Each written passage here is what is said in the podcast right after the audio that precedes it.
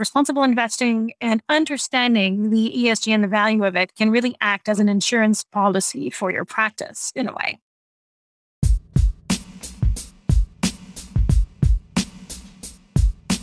Hello, everyone. I'm Pierre Daly, managing editor of advisoranalyst.com.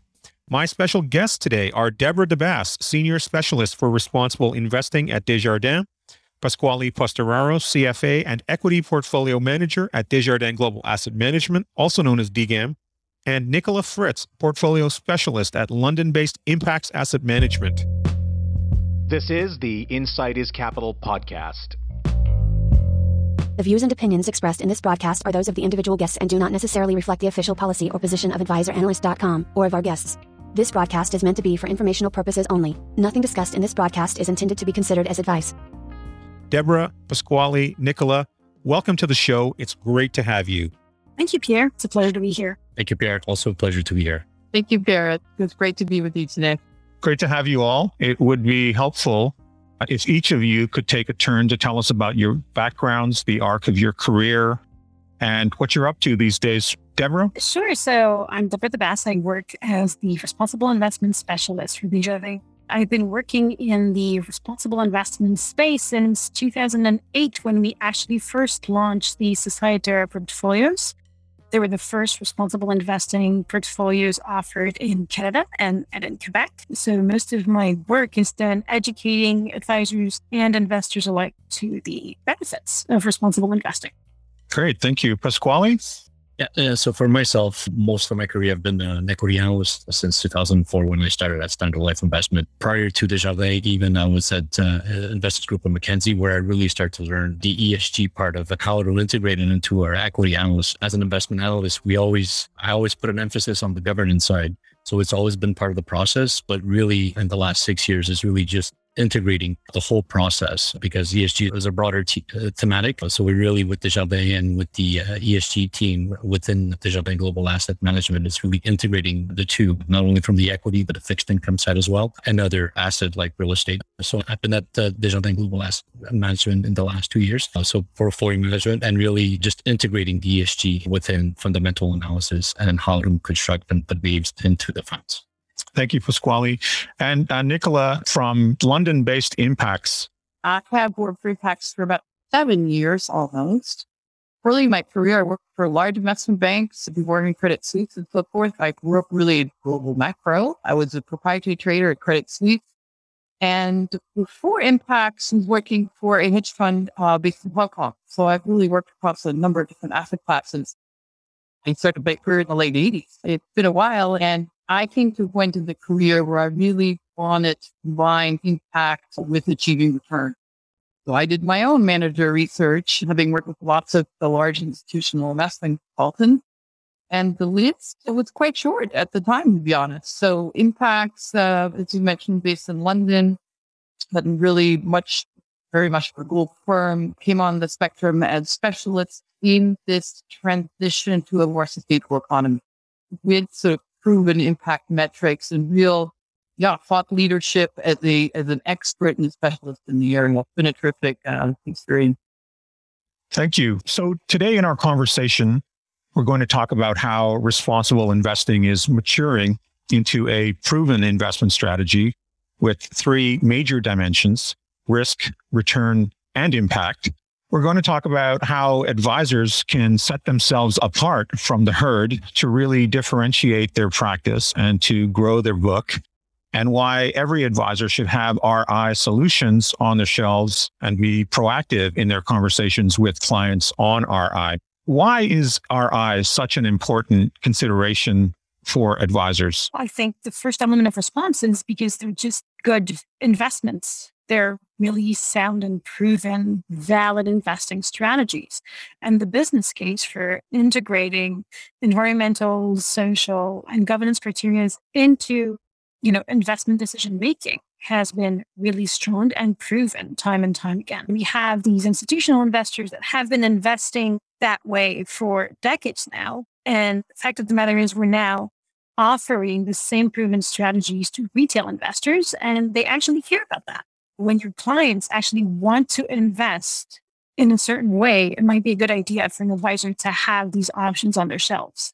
Deborah, I think there's a lot of misperception about the maturity and the depth of the ESG strategy. So we we were, you know, we've been in, in the space for about 30 years. And yes, 30 years ago, it might have been niche, but what we've seen in the last years is really an increase in interest and the mainstreaming of integration of these ESG factors into investment decisions. If you look at the recent year, just in 2020, the growth in assets under management in Canada for responsible investing funds and ETFs was 55% of asset growth just for that one year. If you compare that to the general industry, it was only 11%. So it's fivefold the growth.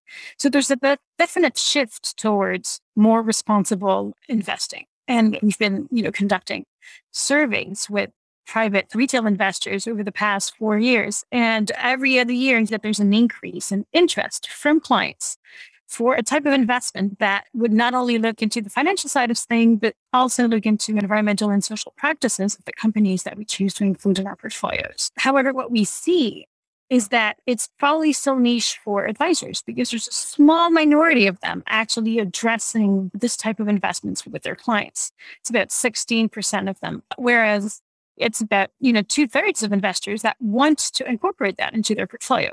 So there really is a gap. There's a difference between the interest of the client and the amount of conversations that advisors are having. So i think advisors they underestimate the interest of investors for this type of investment and they might also confuse the lack of questions for a lack of interest on the part of the investor. Most of investors, retail investors, they will rely completely on their advisors for ideas, for new investment ideas, for confirmation of what they think might be good for them. So if the advisor is not proactive on this, the investor will probably not rise the uh, the topic. And, and, and I'll add, uh, there's just a, a, few points, even uh, when, when, it comes to advisors and the one underestimating. And, and I can understand sometimes the confusion from their part because when you think about ESG, it's so broad and how can you quantify it? How do you make sure it actually has a return? I think when you think about these type of strategies, so the market sometimes is too short term oriented. And these type of goals sometimes, uh, well, most of the times, it, it, it's a long term uh, goals that you really have to see uh, the connection, the correlation between doing the right thing, how the company invests, uh, if it's an energy transition, as the company invests in, into those metrics going forward, there's an energy consumption that's going to be a lot less. There's going to be less liability. So it, it's a question of education too. And for the advisors, the only remark I will say is that it, it's here to stay because it's, I've been hearing it since I started like really getting into the, the, the weeds, really integrating it within the investment in the asset management side that it's just a, a fad and it, it, it's not gonna it's not gonna last. But I think it's here to last, and I think eventually, the way I see it is eventually my my hope is that ESG integration will even be talked about. It's just going to be part of the process. So for the advisors, I would say that I, I think it's going to be important to learn more and more about it. And I think the next generation it, it's going to be uh, mandatory because you're already seeing it. Talking to my son, talking to other teenagers, they want to make sure it, it's not just about the shareholder anymore. It's about the stakeholder. So you want to make sure that the company is doing the right thing for the longer term. Is it possible that because ESG and responsible investing are longer term ideas, that investors in general may have the conflict between the short termism and the long term view uh, on these maybe investors view it as important and urgent, but the advisors view it as important, but not urgent. And maybe what needs to happen more is the urgency rises. We're starting to see that there's momentum happening as ESG and responsible investing uh, as an idea take hold and become more mature. And it's being led by shareholder engagement, right?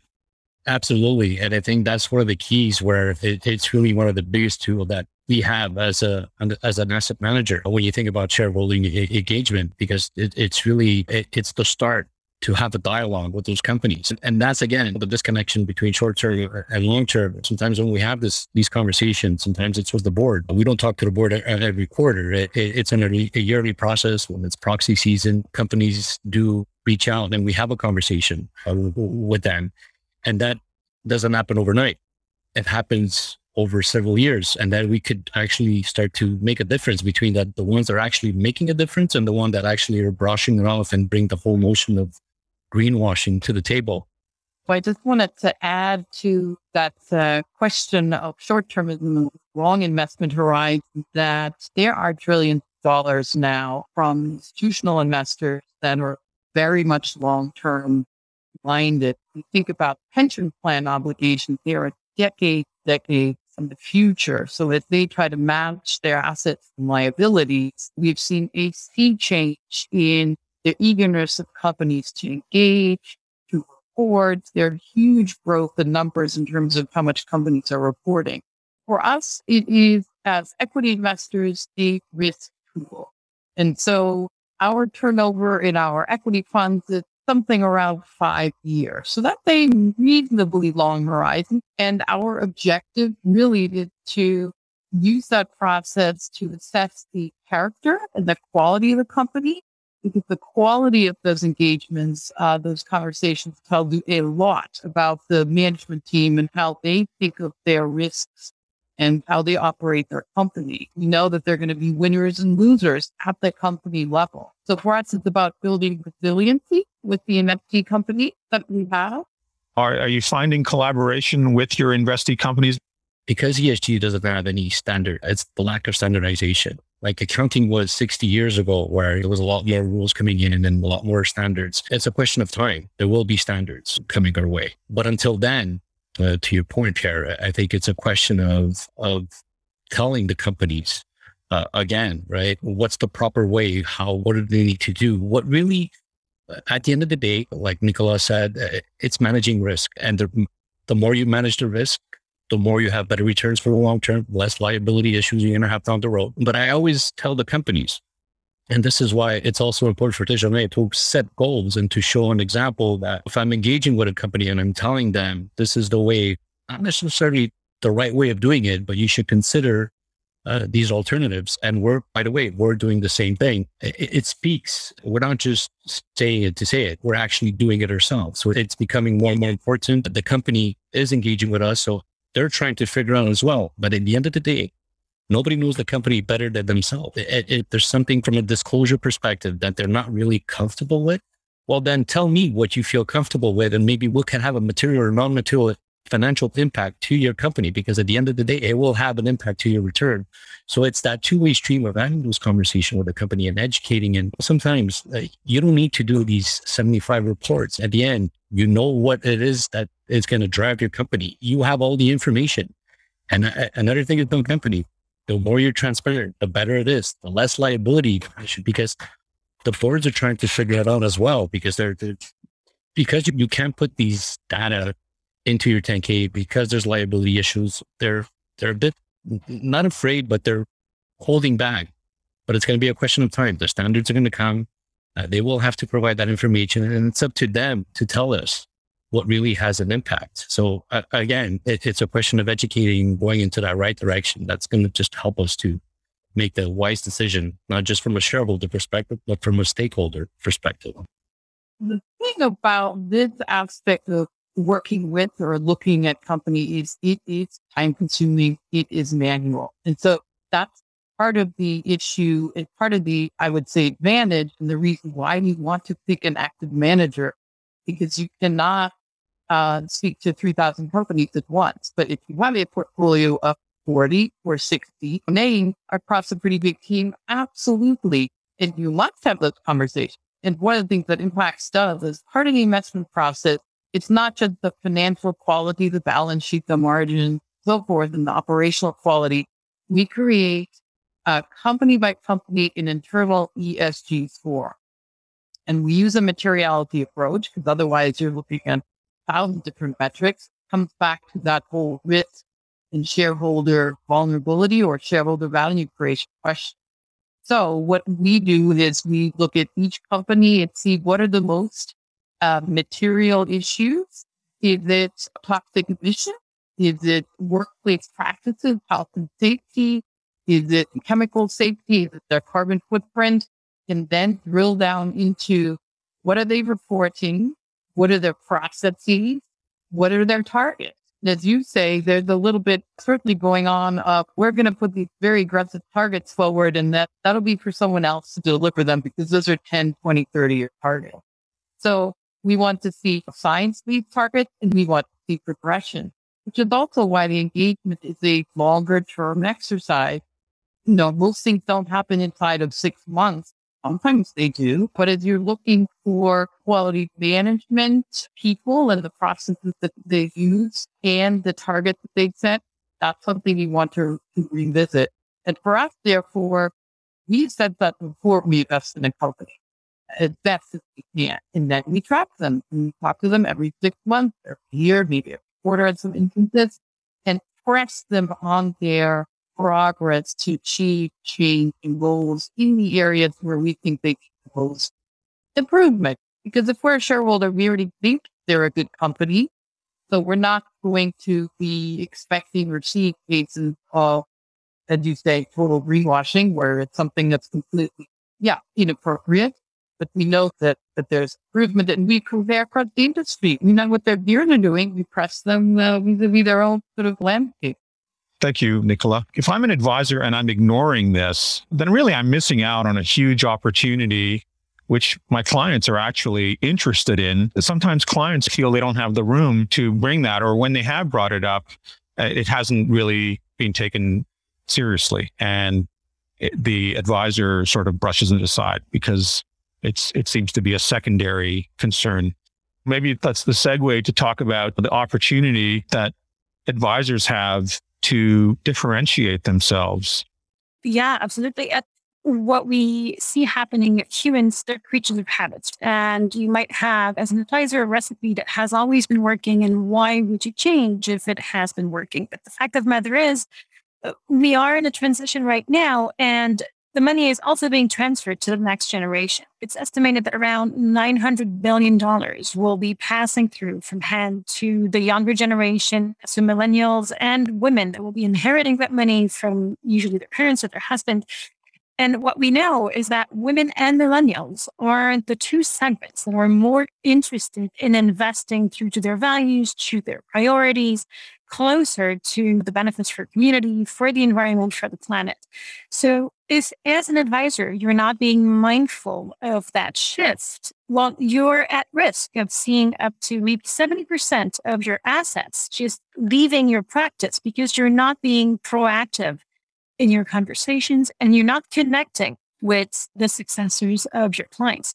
So you've been working very hard at building your practice. And because you're not careful of those shifts happening, you're not aligning with the investment preferences of your new clients, of the heirs of your actual clients you might be losing that asset to other advisors that are seizing that opportunity. So it really is something to keep in mind. The responsible investing and understanding the ESG and the value of it can really act as an insurance policy for your practice in a way.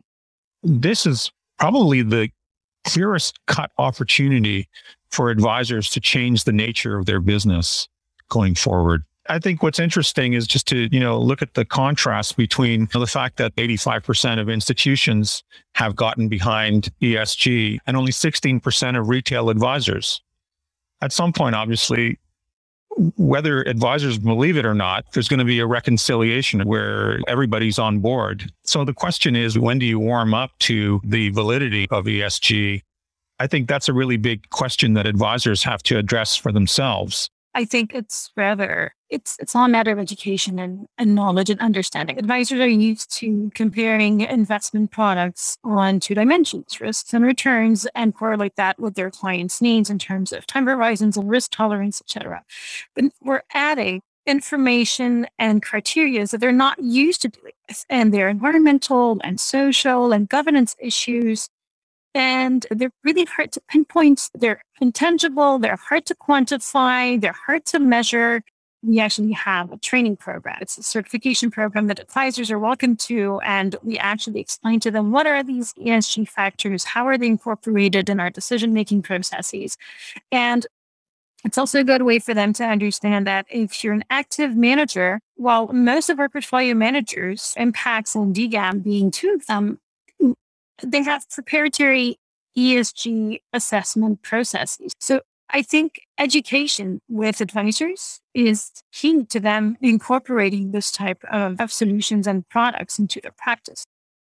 I think it would make sense to share a link to the the education that you just talked about, the, the training. So maybe the uh, training program that you guys offer is a great starting point. I I think where it's also important for advisors to get educated to really understand the strategies because now that everyone has been launching responsible investing products, ETFs, mutual funds, it's getting harder and harder to differentiate between the different offerings. And everyone seems to have the same type of products. Everyone seems to have the same type of responsible investing strategies, so some exclusion, ESG integration, shareholder engagement. But the question is to what extent are portfolio managers actually using them? And to what extent are they able to get results from that? And to what extent are they reporting on the results as well?